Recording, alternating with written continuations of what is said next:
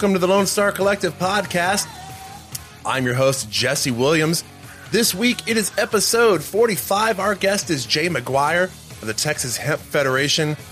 I hope that everybody has been staying hydrated and playing it safe out there because it's been over like 110 degrees. Man, it's a hot one, isn't it? Oh, it sure is. Yeah, I was checking geothermal earlier this week, and there's been a couple of days where North Texas has been one of the hottest places on Earth. Wow. yeah, Sahara well, de- you know, I always said that Dallas should be ceded over to Oklahoma, and we should just be done with it. And that this just further confirms my position. Agreed. I live in Fort Worth. I remember growing up out near Fredericksburg, and I'm reminding people about. Did y'all forget like the mid '90s when it got to be like 120 degrees? Did you forget that? Because I sure the hell didn't. I remember leaving uh, I hear you, man. those little football kickoff tees. I remember leaving one outside, and I came back playing with friends, and the thing had melted into the ground. And it was like, I remember the the rubber seals around my my 1988 Ford Tempo all m- melded together, and I couldn't even get the door open. Yeah, my we dad have had to get a box cutter and we have people's like recycling and like trash receptacles that you you know you put out at the drive. We have them melting here in in North Texas. So wow. Well, welcome to the show, Jay. We thank you for giving us your time. I want to start off asking you. You're obviously you're with the Texas Hemp Federation. Um, give us some background right. about you, how, like how you got into this. So I uh, I have been a public affairs professional most of my career. I started working in the Texas Capitol in 1988 and have held, had held you know numerous um, uh, menial positions. I was a tour guide and a messenger. I worked in the uh, Senate district office for the uh, then dean of the Senate, Senator Chet Brooks. God rest his soul. He was an awesome guy. Um, went over to the Texas Lottery Commission during Ann Richards' uh, administration. And then George W. Bush won, and it was time for me to leave Texas and go to Washington.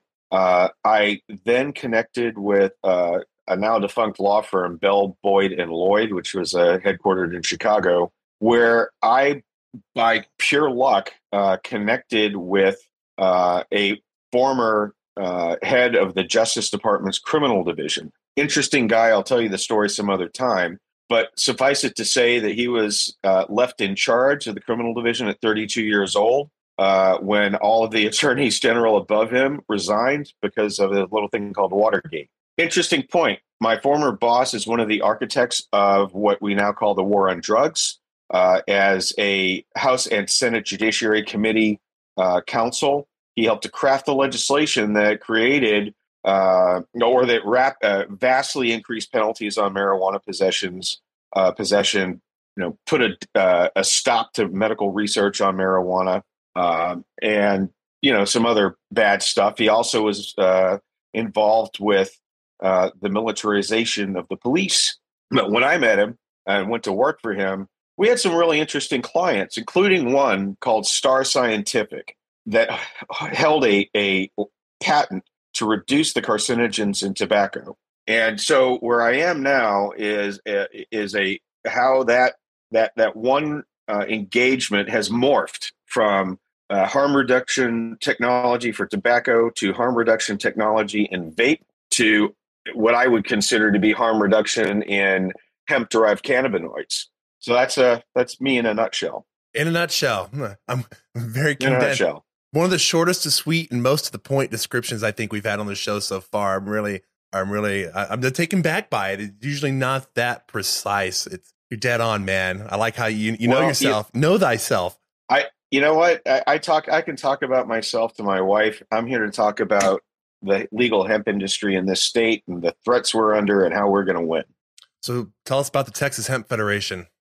So, um, right before COVID hit us, um, everybody, or I should say, all of the stakeholders in the Texas Vapor Coalition were beginning to transition into hemp. At the time, uh, smokable flower and CBD were really the only two only two products on the market. But I was hearing that uh, companies were doing a lot of business in pre rolls and you know little little uh, uh, plastic jars of hemp flour, and uh, vapes hadn't quite hit the market yet. The research that I had read about described how CBD in particular was offering relief from a lot of conditions that a lot of people I know have. Um, my wife has rheumatoid uh, rheumatoid arthritis. Uh, I have neck and shoulder pain. Uh, my mom has uh, a chronic inflammatory disease. You know, I'm 52 years old. Everything kind of starts to creak a little bit around my age, and you sort of feel uh, the mileage, so to speak. Uh, well, this is this is a whole lot better than using Tylenol, which can be toxic if you take too much. I had a really good friend die of uh, liver failure because she did not have health insurance and couldn't get uh, prescription drugs, and so she took Tylenol. Oh yeah, stuff will um, destroy your gut. It absolutely did. Uh, the poor thing. She had a double transplant. And she still couldn't make it. And her name was Misty Miller, and she was just lovely from New Braunfels. Um, that's it. Uh, I digress. Um, I thought to myself, well, what if these cannabinoids are the solution, or could be part of the solution to this raging epidemic of, uh, uh sorry, uh, OxyContin addiction? Uh, I'm, I'm not getting the word right opioids, in, in my head. Opioid addiction. Opioids. Thank you. Thank you. I've got long COVID up here going on.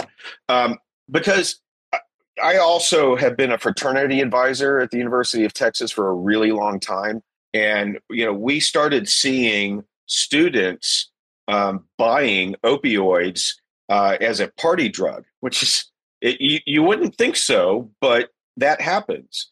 Um, and, and also a lot of like I'm from Pasadena, Texas. A lot of guys I grew up with are working class guys. Uh, you know, work in the refineries and the the paper mill and the chemical factories, or do something physical, and they get injured, and um, you know they hurt their back or their neck or or a knee. And the first thing the doctor's going to give those guys, or used to give those guys, was OxyContin, um, and they get addicted. And some of those guys end up, you know, moving on to something else when they can't get the OxyContin. So tramadol. I I, I know of tramadol. Tra- tramadol because I've got RA, and that's the first thing they tried giving me for my joints was tramadol, and it was like, no, no, get right. me off this. It, it's good for the pain, but it's not going to do anything with the inflammation, and that's what that's what Delta nine and Delta eight and some of the other uh, cannabinoids can do for you. Um, as we know now, when we when we created the the federation that was sort of a promise. So COVID happens. Uh, we come back in the next legislative session. Delta 8 had taken off, and many of the Texas based manufacturers, especially of vapes, were growing by 5x and 10x and 20x, and they were they're making money. Uh, some of them real money for the first time, and they're they're leveling up their companies and bringing in executives from other fields uh, to help run the companies. And like when when most of these guys started out, like in the vape space, they were just a bunch of scrubs wearing hoodies and flip flops. Um, and now um, they have real, real corporate uh, offices and and you know people with MBAs behind their names who can help them run the companies and CO, COOs and CFOs uh, and chief marketing officers. So the the potential loss of Delta Eight uh, could have been just devastating to the industry, you know, not just the manufacturers, but also our distributors and also, I think, especially our mom and pop retailers. Uh, Senator Charles Perry from Lubbock, as you guys know, but I'll tell the audience, uh, is the chairman of the Senate Water, Agriculture, and Rural Affairs Committee. Legal hemp is in his jurisdiction because House Bill 1325, uh, two sessions prior, which was the the bill that conformed to the federal farm bill was supposed to align Texas law with federal law. Uh, is was part of the agriculture bill. Um, I would argue that this belongs in the Health and Human Services Committee, but um, Senator Perry's got it in his, and really his position has been remained the same. I got to give him points for consistency. He's from Lubbock. He's, um, I, I think, a pretty deeply religious guy. He doesn't like things that get people intoxicated because he's probably seen what addiction can do to people. Um, you know, there are folks out there, and I, I've heard this and I've observed this. You know that he does. He, he don't want to have. He doesn't want anyone to have any fun, and that may be true. But he also has a point. My point is that, so far as we know, uh, when an adult uses these products uh, as they are intended to be used, they're not really addictive, and they offer such therapeutic benefit that uh, strangling uh, hemp in its cradle, which is what he wanted to do, would be a real um, a real disservice to the community. In Texas, fully a quarter of our population don't have health insurance, and maybe another quarter cannot afford um, health insurance. So the first quarter doesn't have health insurance because they're so poor, and Texas was a state that did not expand uh, Medicaid. Those people can't go to the doctor. They go to the emergency rooms when something's really bad. That clogs up the system. That's a whole other topic. The other the other tranche are working poor people um, who either have really crappy health insurance or just cannot afford uh, to go to the medical marijuana um, uh, dispensaries. You know, you've got to you've got to go to the right doctor, and there are not a, a lot of them, and you got to go to the right dispensary and pay a lot of money for what I know now is has been not not the case today. Really crappy stuff, and when we can provide something better um, what has happened is that puts us at odds with the TCUP program. And I think Senator Perry uh, even said that, that he didn't want anybody competing with TCUP or, or the medical marijuana program in Texas because they had it locked down so tight, quote unquote, meaning in Texas, uh, the conditions uh, are actually enumerated by law in the statute. Other places, the the health agency, like like DSHS, in Texas, Department of State Health Services would conduct a review with with you know scientific and physician input and develop that list. So rheumatoid arthritis, chronic pain, other things that you would think um, medical marijuana would be uh, used for um, aren't. Uh, and Senator Perry said the reason that he didn't want chronic pain in the last bill was that he he thinks that that could easily be faked. So that is his attitude going in. He started the hearing at last uh, at the uh, like early May of the last session with a box of uh, hemp tiles, flooring tiles made from fiber, and he said, "This is the only that. thing. This is the only thing the legislature, as though he speaks for the whole legislature, intended when we passed House Bill 1325." Now, I know that's not true. I know it's not true um, because I was working that session. I talked to people about it. It wasn't it wasn't my only issue, but it was important. Um, and so I paid attention. That he's from an agricultural area. I get that there's a lot of promise for the use of hemp fiber uh, in building materials and clothing, you know, all sorts of stuff. But the cannabinoids are, are what the market is looking for right now.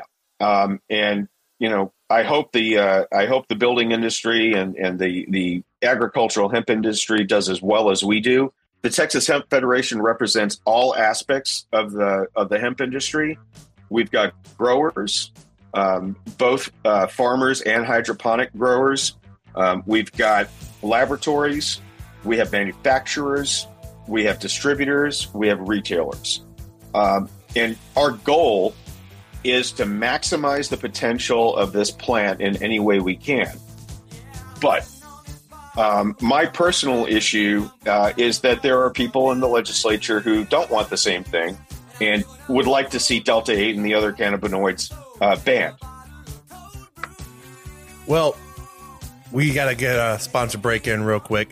Got to break it up here and there. Shout out to the people who are helping cover some of the bills here at the Texas Cannabis Collective. So, that in mind, I am Jesse Williams. I'm your host here at the Lone Star Collective podcast. I'm joined by co host Austin Zamhariri this week. This is episode 45. Our guest is Jay McGuire of the Texas Hemp Federation. We will be right back after our sponsor messages.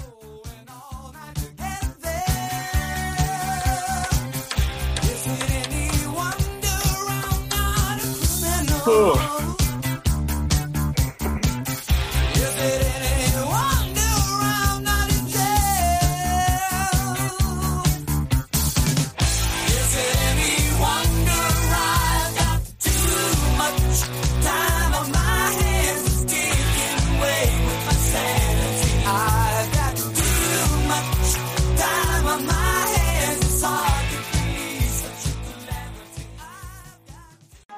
Thrive Apothecary offers an experience truly unique from anything else in Texas. A full service cannabis solution that is doctor owned and offers customers every level of cannabis legally available in Texas. From traditional CBD products to emerging hemp derived THC edibles, smokables, and now medical cannabis. As a licensed medical cannabis provider, prospective patients from anywhere in Texas can book a sponsored online eligibility consultation to determine if they qualify for a medical marijuana prescription from the comfort of their own home. Plus, for Texas veterans, the first prescription appointment is donated by Thrive. Visit thrivetx.com for more information.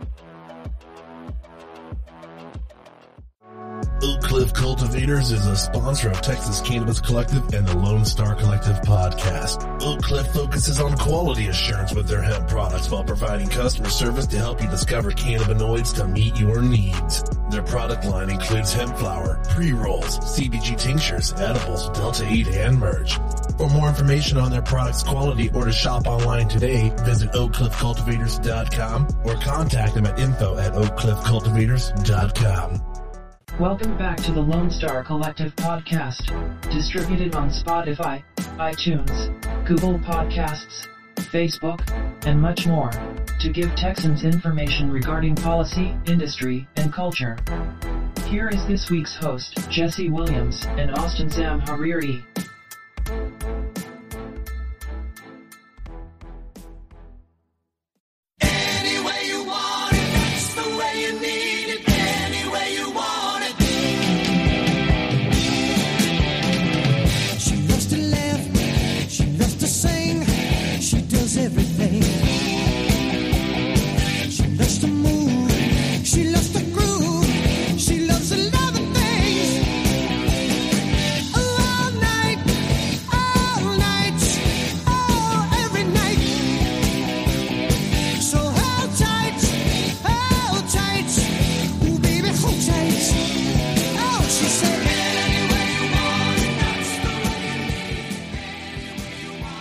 Welcome back to the Lone Star Collective podcast. I'm your host, Jesse Williams. Man, I'm it's been a heck of a day. I'm joined by co-host Austin Zamhariri. This show is episode 45. Our guest this week is Jay McGuire of the Texas Hemp Federation. Man, any way you want it, that's the way you need it. That's the way you get it, right? That's right. Yeah, So- kudos, kudos to the Van Halen intro, and then now Journey, like stacking up. I mean, this playlist is straight fire tonight. Was it you who picked it out? I So Austin, I know um we were talking beforehand. Um, I know it's on your mind is about the work the Hemp Federation has done with uh, Sky and Hobbs, and uh, see if you if you if you had a particular question you wanted to ask about with that. Well, I mean, Jay kind of started talking about the legislature, and it's funny because you know um, those of us who actually spend time in that building, a lot of our our paths and our agendas kind of converge, and and and you know we all kind of walk in this this um, crisscross pattern uh, from an advocacy standpoint. And so, you know, we were there, and I, I know I'm tracking back a little bit, but I know we were there. Uh, I was in the Senate uh, gallery when um, we had a penalties reduction bill that would have Mhm. decriminalized up to two ounces of Delta 9 concentrate. Uh, it was Rep. Moody's bill, got a supermajority in the House, and upon third reading, we get a pause. You know, past the first reading, past the second reading, third reading. We're like, oh my god, this is actually this is actually going to make it to it's going to make it to the finish line. And sure enough, Mhm. after second reading, in between second and third reading, we have about a ten to fifteen minute pause. We come back. None other than Senator Perry gets on gets on and tries to uh, or, and then introduces this Delta Eight amendment to a penalties reduction bill, effectively adding penalties to a penalty reduction bill. Um, And so, my I guess my question is is, and I I understand Senator Perry is um, you know he's a senator out of Lubbock and whatnot, but I, I, how how uh, much influence do you think comes from the president of the Senate on this topic? The, the lieutenant governor in Texas has a great deal of power, as you know, like compared to other states where many of them it's he's a, just a figurehead. In Texas, the lieutenant governor, by rule, has the sole power of recognition, which means if you're one of the 31 members of the Senate and you stand up holding your microphone, you have to be recognized before you're permitted to speak. that also means you have to be recognized before you can talk on a bill or introduce a bill or an amendment. And so if if the lieutenant governor um, does not want you to speak, um, he can simply not recognize you. So that that that one rule actually is is I I think uh, having worked in that in that building and started my career in the Senate, I think that one rule is sort of the basis uh, of Texas lieutenant governors generally of, of their power. So, you know, you'll see that there are commissions where the, the governor gets some appointments, the speaker gets some appointments, and the lieutenant governor gets some appointments. Some of that has to do with our history uh, in a distrust of concentration of executive power uh, that started after the Civil War, um, having to do with a, a northern general who was put in charge of the state uh, during occupation. But I digress. Um, so here's what here's my thought on on the Senate. The Senate is probably going to continue to do more of what you saw. Um, Senator Perry, I think, has not changed his position. Although we're going to try to talk to him and show him some of the evidence and some of the studies that have come out, you know, since a couple of years ago, um, when we get into the session this next time, and see if, if we can change his mind. Um, and and we'll be talking to the lieutenant governor as well as all of the all of the members, uh, because every member uh, has people who need these products, and every member has vape shops and CBD stores, and you know some of them have head shops that carry these products, and so it's a constituent issue in more than one way: small businesses and constituent health. I'd like to also say that Delta Eight is heavily um, utilized by veterans. Um, I'm not going to talk about uh, the, the organizations that we're working with because they can speak for themselves and should.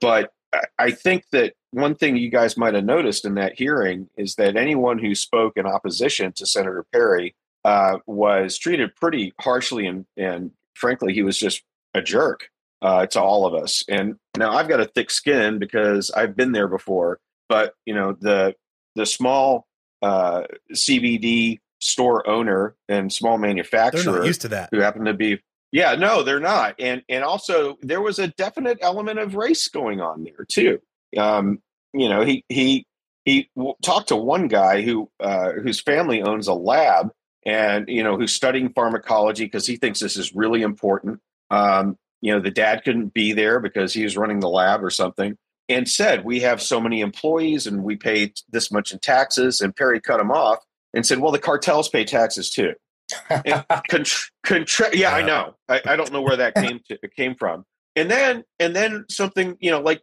the the people that were there to testify in favor of what he wanted to do. Like one guy got up, he was wearing like a really uh, natty suit. You know, like he's he's actually a tailor. Um, it was like a like a 19th century looking plaid suit. I know exactly who you're pretty- talking it- about, but I'm not going to say their was- name out of respect for them. uh, it was it no, it was absolutely awesome, and I don't think I could pull it off because I'm too fat. But he looked awesome in it, and he was talking about like he married into a sixth generation uh, Texan family, and they own so many acres and they have so much under cultivation. Perry treated him with great respect. In fact, even came over and shook his hand before he w- walked up to the dais. And afterwards, I was thinking, you know, you shouldn't have to be married into a sixth generation Texas family to deserve to be treated with the civility and respect that the Texas Senate used to be uh, known for. Uh, I don't have didn't have anything against the, the other witnesses, but Senator Perry's discrimination against those other people, meaning us, was very evident, and that's a clue to how he views the industry. Um, and I'm hoping that maybe that's go ahead. What, what was the term he said during the committee hearing? He talked about the oils and how it was. He was like, "This is a byproduct. Like this is a side thing that just comes out of this, and it's not the focus." he he wanted to call it synthetic, um, as though you know because K two and Spice were partly banned on the on the notion that they were synthetic in the sense they were completely different chemicals that were being brought together to uh, mimic allegedly uh, marijuana, and of course they didn't. They caused all kinds of problems because they were basically you know being mixed in somebody's basement. Um, you know, maybe with the leftovers from making meth. Who knows? and we we're we have nothing in common with you know that industry our stuff is for lack of a better word squeezed out of a natural plant um, and you know CBD is pulled out of it, and that is refined into delta eight and some other can- cannabinoids. So you know his his scientific grasp is pretty weak, um, but his ability to uh, browbeat people and demagogue an issue is is not in question. He's really good at it. Um, Well, I he- didn't mean today to become all about Charles Perry, but I'm trying to I'm trying to Oh, give yeah. your audience a sense of what we will be up against. Um, No doubt. so we killed we killed Sen- Senator Perry's uh, version of the bill died. The the House chairman stuck to the House position and would not uh, cave in uh, to what Senator Perry wanted. And and God bless um, Tracy King, uh, the representative from Uvalde. He's I love I love is- what he is- said at Lucky Leaf in Dallas about it was that he's like we had a version of this bill in the house and everybody in the industry across the board was happy with the language. The Absolutely. farmers were happy, the industrial people were happy, the CBD shops were happy, everybody was on board with this bill and all of a sudden it got manipulated in the Senate and they tried sending back a bill that nobody wanted in the end other than a few Right. hands here and there. Of course I'm not letting that Right. go. Well, you shouldn't. Um, I can tell you there were a couple of um, other trade associations, you know, like one man trade associations that got themselves um, in the mix and and really had other interests in mind, that being farmers. And nothing against the farmers. We have farmers in our group. The the thing is, is that Perry basically made it an either or kind of situation for them. Oh, it made a war. They had to have what's that? It made it a war. Yeah, it made it a war. They were in a position where the farmers needed extra time to leave the plant in the ground uh, before it was uh, tested and harvested. I think I have that right. It was absolutely crucial uh, to agriculture. And Perry was basically saying, well, I'm going to put this Delta 8 ban on here, or you're not going to get what you want. So you better help.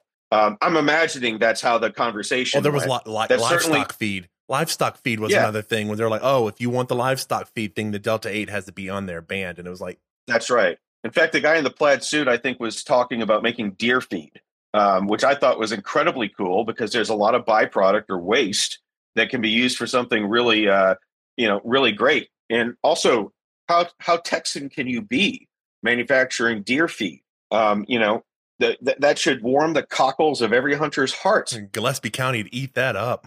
Absolutely. And you'd think those guys up in Lubbock, would think the same, but alas, no. So, um, you know, that did start a war, and that was really unfortunate because it split the industry, which was exactly what I would do if I were in Senator Perry's position, is find a way to break up that coalition. Um, and he was successful at that, but not at getting his version of the bill passed. And so, um, you know, we we sort of walked away feeling pretty good about the session. Later on, we got word that DSHS was taking a look at banning Delta 8 by rule. That did not seem to go anywhere over the summer and the fall. And then in the fall, um, another another uh, supposed trade association leader sent everyone in the industry a lengthy memo um, saying that he had determined he had determined Delta 8 was illegal. Uh, and, uh, you know, there's a lot of stuff in between there. So Delta 8's illegal in the first paragraph. And in the last paragraph, it was get rid of all of your inventory, liquidate it. So I called him and I pointed out that if you're, firstly, you, you know, he's not a lawyer. He didn't seem to have consulted a lawyer. But with his background as a journalist, he'd come to that conclusion. Um, I pointed out that saying, you know, if, if you were right that Delta 8 was illegal, just telling people to get rid of what was on their shelves and in their warehouses would be conspiracy to commit the crime that you're you're saying that you know hemp is illegal. So that that was not a good conversation because we ended up uh, at odds with each other. But that will tell you, you know, how easy it is for industry people to uh, get split from one another.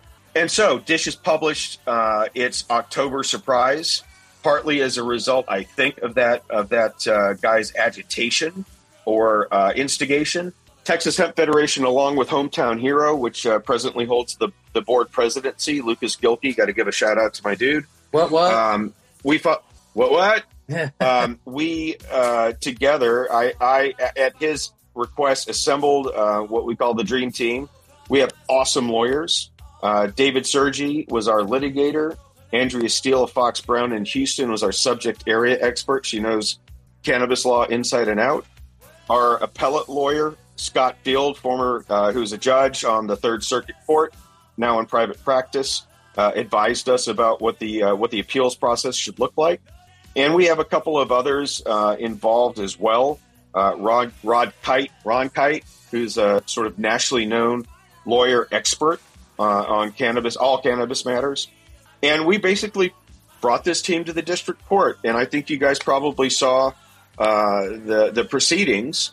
Um, the temporary injunction we were seeking was granted on the basis that DSHS and the state had failed to provide adequate notice, as the law, administrative procedures law in Texas requires.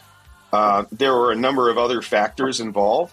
You might have noticed that the uh, Deputy Attorney General, uh, Cynthia, I can't remember her last name now. Cynthia was really just laying into me, uh, making it personal. You know, and, and I've always thought that when there's an ad hominem attack in a in a legal case or a, a legislative hearing, that means the other side just doesn't have anything.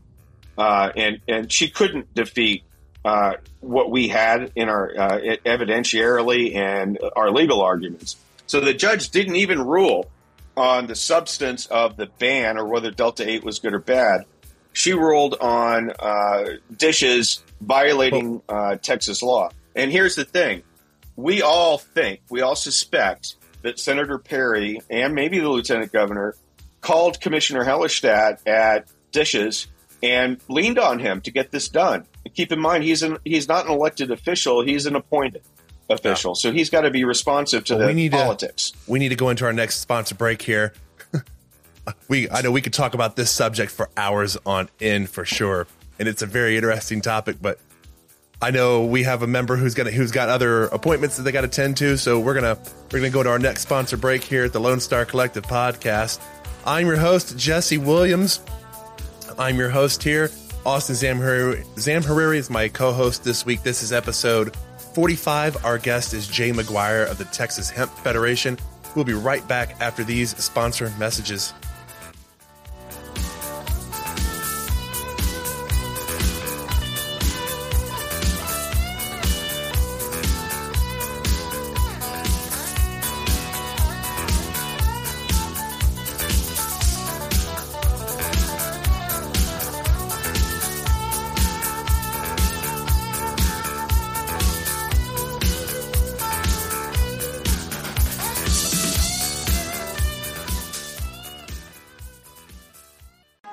Thrive Apothecary offers an experience truly unique from anything else in Texas. A full service cannabis solution that is doctor owned and offers customers every level of cannabis legally available in Texas. From traditional CBD products to emerging hemp derived THC edibles, smokables, and now medical cannabis. As a licensed medical cannabis provider, prospective patients from anywhere in Texas can book a sponsored online eligibility consultation to determine if they qualify for a medical marijuana prescription from the comfort of their own home. Plus, for Texas veterans, the first prescription appointment is donated by Thrive. Visit thrivetx.com for more information. Oak Cliff Cultivators is a sponsor of Texas Cannabis Collective and the Lone Star Collective podcast. Oak Cliff focuses on quality assurance with their hemp products while providing customer service to help you discover cannabinoids to meet your needs. Their product line includes hemp flower, pre-rolls, CBG tinctures, edibles, Delta 8, and merch. For more information on their products quality or to shop online today, visit oakcliffcultivators.com or contact them at info at oakcliffcultivators.com. Welcome back to the Lone Star Collective podcast, distributed on Spotify, iTunes, Google Podcasts, Facebook, and much more, to give Texans information regarding policy, industry, and culture. Here is this week's host, Jesse Williams and Austin Sam Hariri.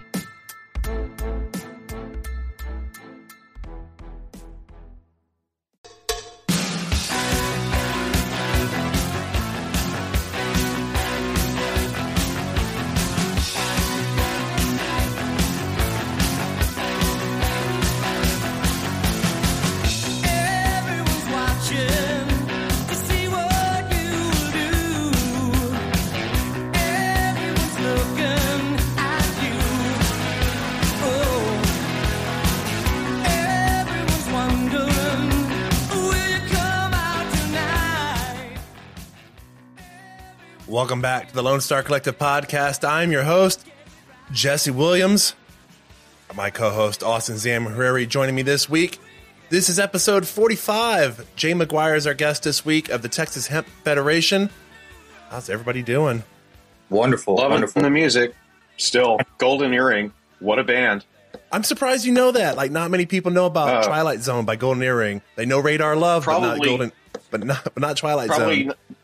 1982, maybe when I was in seventh or eighth grade.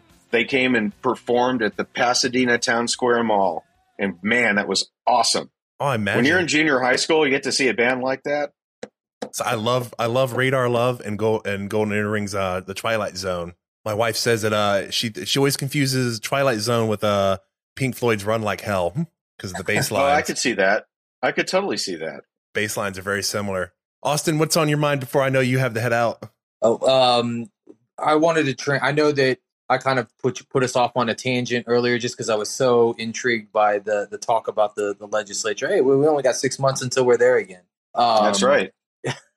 So, uh, but no, I did want to transition into what you had mentioned earlier, Jesse, which was about the Sky and Hobbs situation that happened in Navarro County. We had Sky and Hobbs on uh, several weeks ago, and uh, just hearing that tragic story of of how the state can can not just the state but local municipalities can err so so terribly and it can really impact people's lives their life savings hundreds of thousands of dollars um, and and kind of how the the hemp federation came in and and managed that situation. If you can just expound on that for me I mean, I'm glad to. Um, Jesse was actually the one who pointed out what was going on um, uh, with Hunter, who was the one of the owners who got arrested um, and had felony charges pending against him. And the the poor man, you know, he looks like a young Matthew McConaughey. He just looks like a Boy Scout. He's a disabled uh, Navy vet. Um, he's polite. He's smart.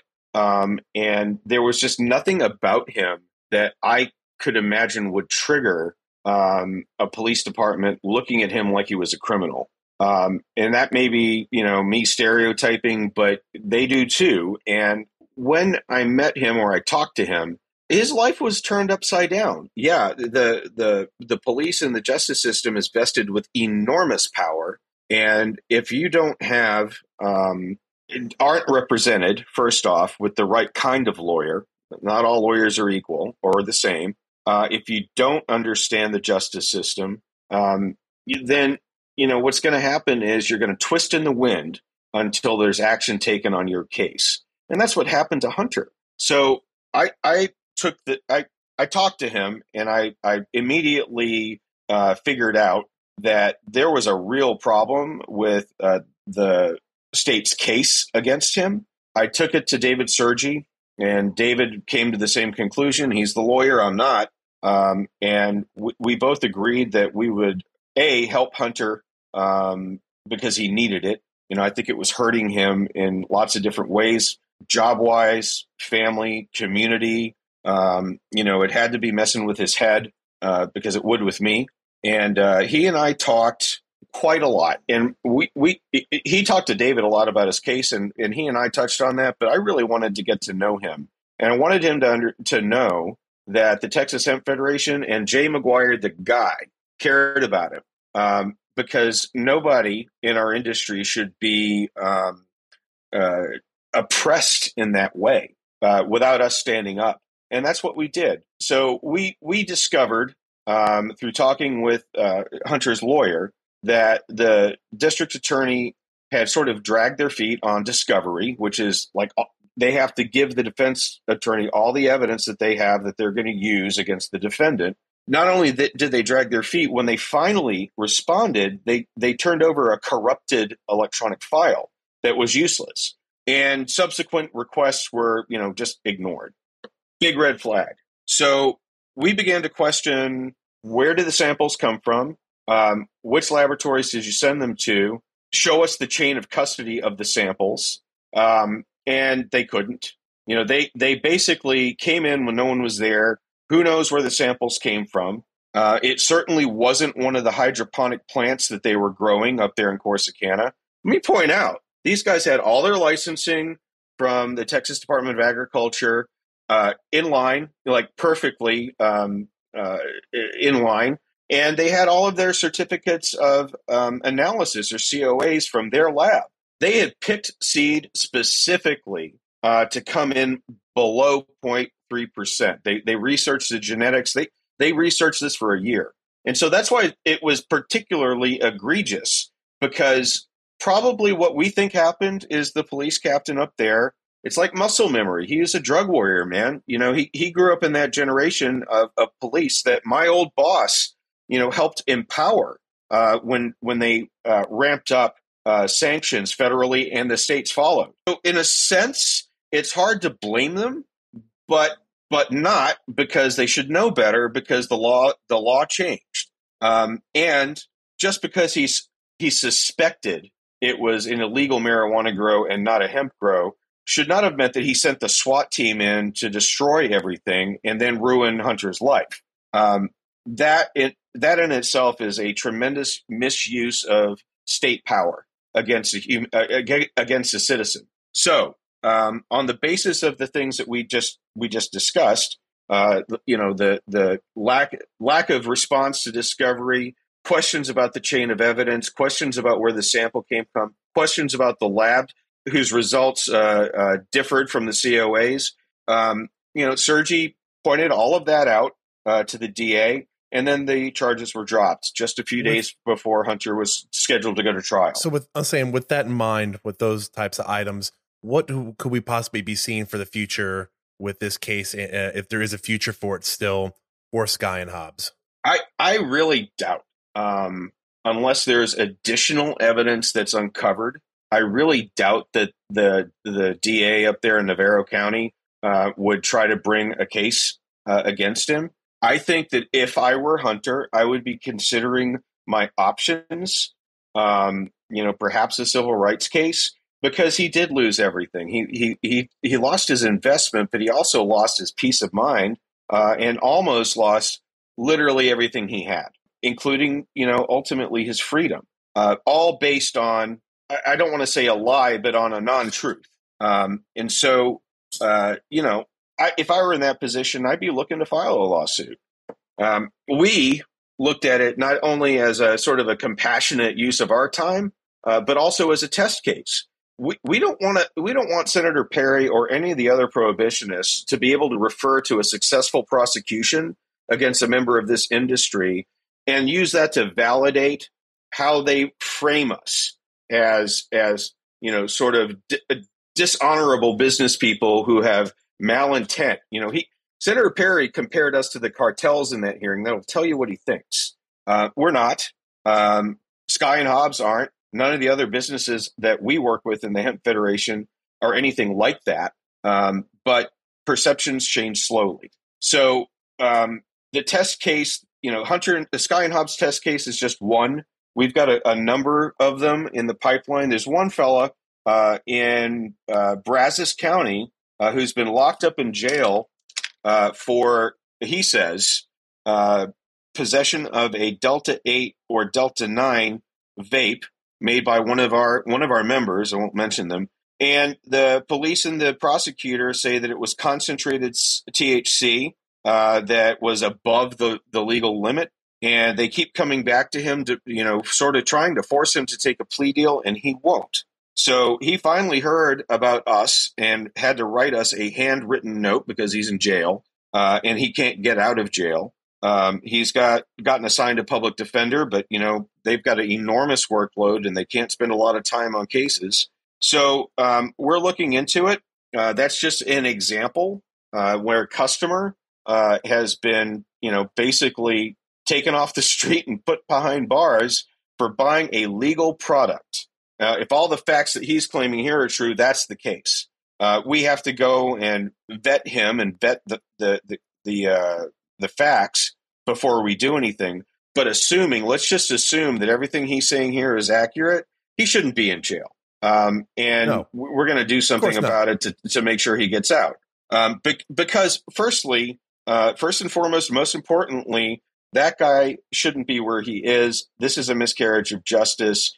And he's a customer who uses Delta 8, presumably for a reason like stress, post traumatic stress disorder, depression, anxiety, inflammation. He's not a criminal, um, and he shouldn't be treated like one. Secondly, if uh, the prosecutors and the police are claiming that a vape that was manufactured by one of my members uh, it tested hot we want to know about it and we want to make sure uh, that we have the ability to refute that. I am absolutely convinced that the, the labs that the state uses um, are not accurately measuring uh, the concentration of delta 9 thc uh, and aren't accurately measuring for that matter any other cannabinoids.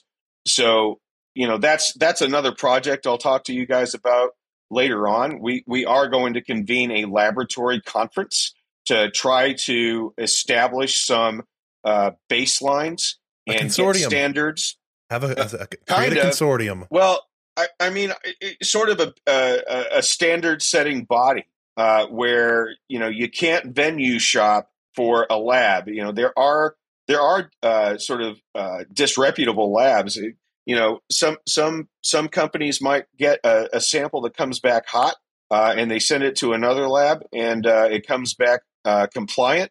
And they're going to go with the COA that's compliant because they've got all this money invested that that's wrong on so many levels. First off, the manufacturer has to know exactly what's in the stuff that they're about to sell for people to ingest.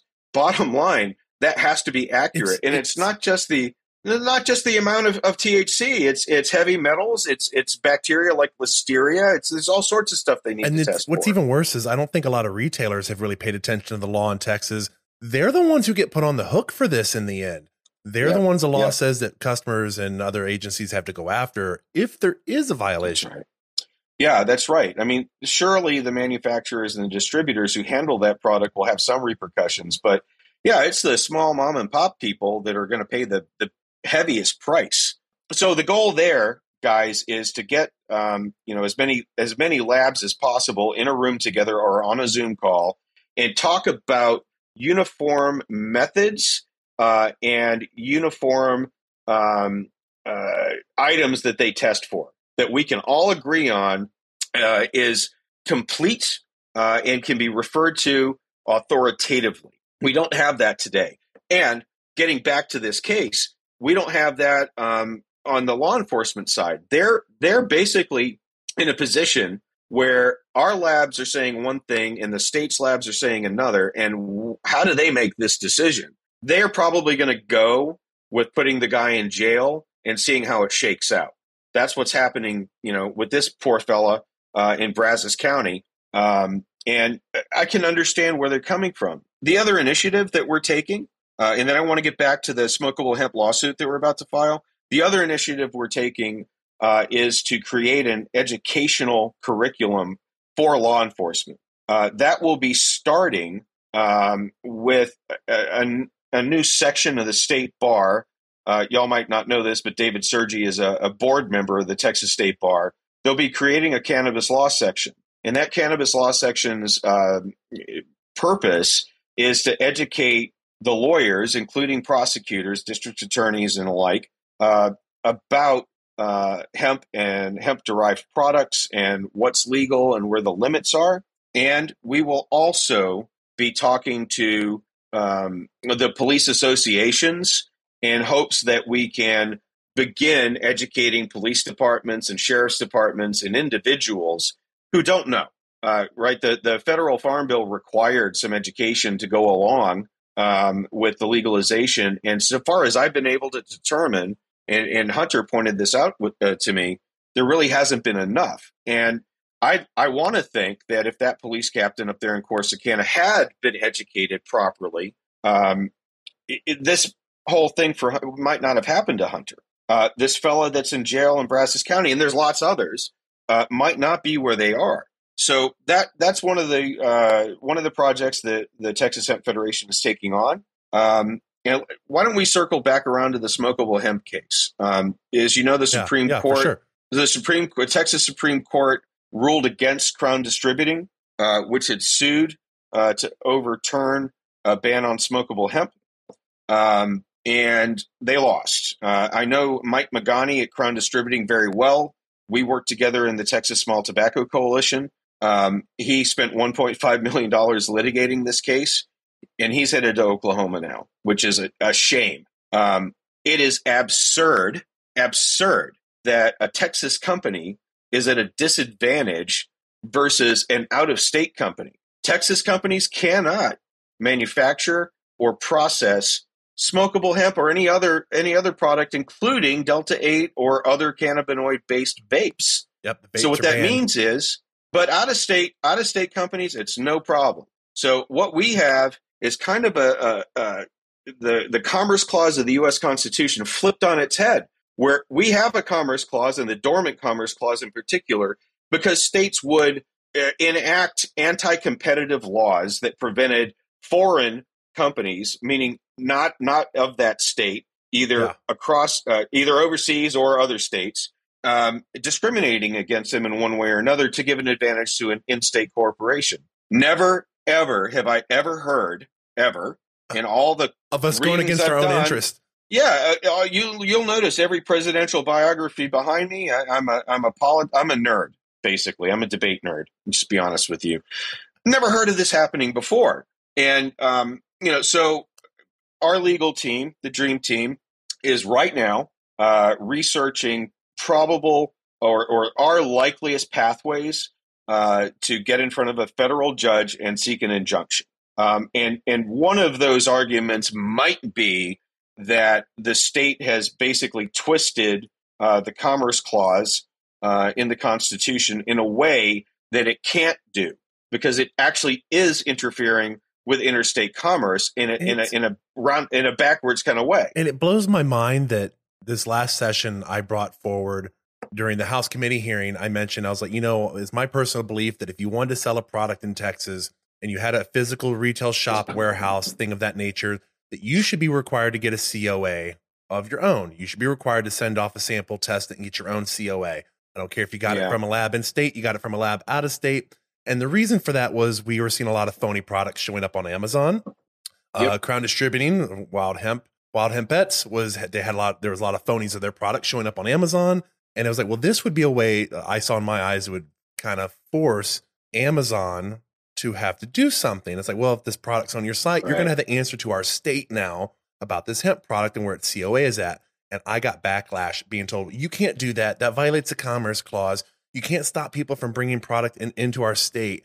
And I was like, oh, yeah, you can't stop them from transporting it through the state. But as far as our retail goes, don't we have control of our retail operations?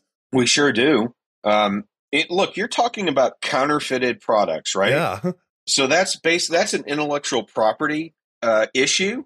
That's a health issue. I'm not issue. saying That's, it's a health Y- issue yeah, too. Yes, Major one. you might be you might be surprised though that basically you can have a SWAT team come and kick in your door, arrest your employee, seize your safe, and take all of your inventory on what's basically a copyright and trademark infringement. That happened to a distributor in Houston in the Harwin district, where there's just lots and lots of uh, Indian and Pakistani owned distributors. Um, the, the, I'm not going to mention the company or the, the the president's name, but he called to say that he had been buying uh, cake brand uh, vapor uh, vape products uh, from a, a, the same distributor that they looked absolutely identical. Um, that they, you know, they they had all of the the right packaging, so he didn't know. Um, And this is a brand, let know, I- everybody know who doesn't know. This is a brand that when they came out, they touted, we make boxes and packaging that can't be counterfeited. You can tell our product apart Right. from everybody else's. And it's like one of the first ones that was like, that got counterfeited I mean, easily. they probably didn't they probably didn't think about it this way but if you say something like that in public someone's going to take it as a challenge Well, and the well, the silly thing Yeah. was, I remember when it was done, they said we put QR codes on our boxes, and it's like anybody can go make a QR code. That's not impossible. sure they can This isn't rocket Sure they can. I mean, it's you know it's um it's the kind of thing that can be prosecuted after the fact and if the if the consumer loses faith that that qr code is going to a legitimate coa that's going to really hurt the industry so we really have to address it in in some form or fashion the counterfeit issue is especially dangerous because you don't know what's in that vape product. Which Um, is why we and- had the vape crisis. That's exactly right. I mean, it. You know, but it happens that you know nicotine vape Wasn't the that issue. wasn't what was causing the problem. That wasn't the issue was at all. caused. Yeah, it was caused by counterfeited, uh, basically marijuana vapes that contain vitamin E acetate that was screwing up people's lungs. But uh, you know, our nation's news media, God bless their pointy little heads, uh, made it all about uh, all about nicotine vape, which again was harm reduction. You know, we have 45 million smokers in this country, and nicotine vape is 50% more effective at getting people off of combustible cigarettes. And according to the British healthcare system, 90% safer than combustible cigarettes. It's, it, again, absurd. Uh, but I don't, you know, I don't make the laws. I just have to, you know, go out there and, and point things out when they're, when they're Well, I screwed wanted up. to. I wanted to. We, we got to wrap this up here in a moment to give you chance. Any further thoughts you had? Anything you know you got to get out there about the Hemp Federation? Plug y'all's website where people can go and donate. Sure. Uh, just please go to www.texashempfederation.com. I didn't make the site. Uh, if you want to join the Texas Hemp Federation, we are in recruitment season. Uh, we currently have something approaching 260 members from all of those different uh, segments that I told you about. Um, we're looking for uh, board members. We are looking for companies that are able to contribute mind share uh, and manpower uh, as well as money. Uh, none of this is cheap. Uh, as I told you, uh, Crown Distributing spent $1.5 million litigating their case. I don't know what our case is going to cost. The lawyers are going to give me a preliminary budget, hopefully, day after tomorrow. And I, I need companies to step up, uh, Texas companies particularly, but I will be soliciting out of state companies, uh, probably at the Champs uh, trade show in Las Vegas at the end of this month. It is in their best interest that this not stand. Um, so uh, I'm talking to them. I'm talking to the guys at, at you know all of the big manufacturers. I'm not going to name them. Come and talk to me, or, or at least take my phone call, uh, so that we can discuss why Texas is a pivotal state. The laws here matter. All the red states follow us, and we want to make sure that you can do business here as well. Well, I thank you for your time. You coming here and joining us this evening. It's always a pleasure talking with you, Jay. You've always got great stuff to talk about. It's very you- you're able to you're like me. You're able to take a complex idea and a complex system and put it in layman's terms. Um, as some of the, the advocacy agencies call it legalese at times. Right. So I appreciate you're able to come here, do that for our guests. Like I said, can't be me all the time. I need a fresh voice to, to spit this stuff out to people and reiterate it. So with that in mind, it is time to wrap up our show here at the Lone Star Collective podcast. I'm your host, Jesse Williams. This week I was joined by co-host Austin Zamhariri. This is episode 45. Our guest this week was Jay McGuire, the Texas Hemp Federation. We're hoping everybody has a safe week here in Texas.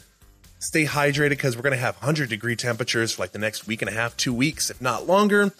Um, I'm not going to put out ERCOT's advice of keeping your thermostat at 78 degrees because I sure the hell ain't doing that myself. I would sweat a swamp. I would sweat a swamp in a week and I'd probably have a heat stroke. It's not happening in this home here in Austin. It wouldn't be happening out in the hill country. So y'all stay hydrated, do what you can to stay cool. Everybody have a great week. Peace. Adios. Nope.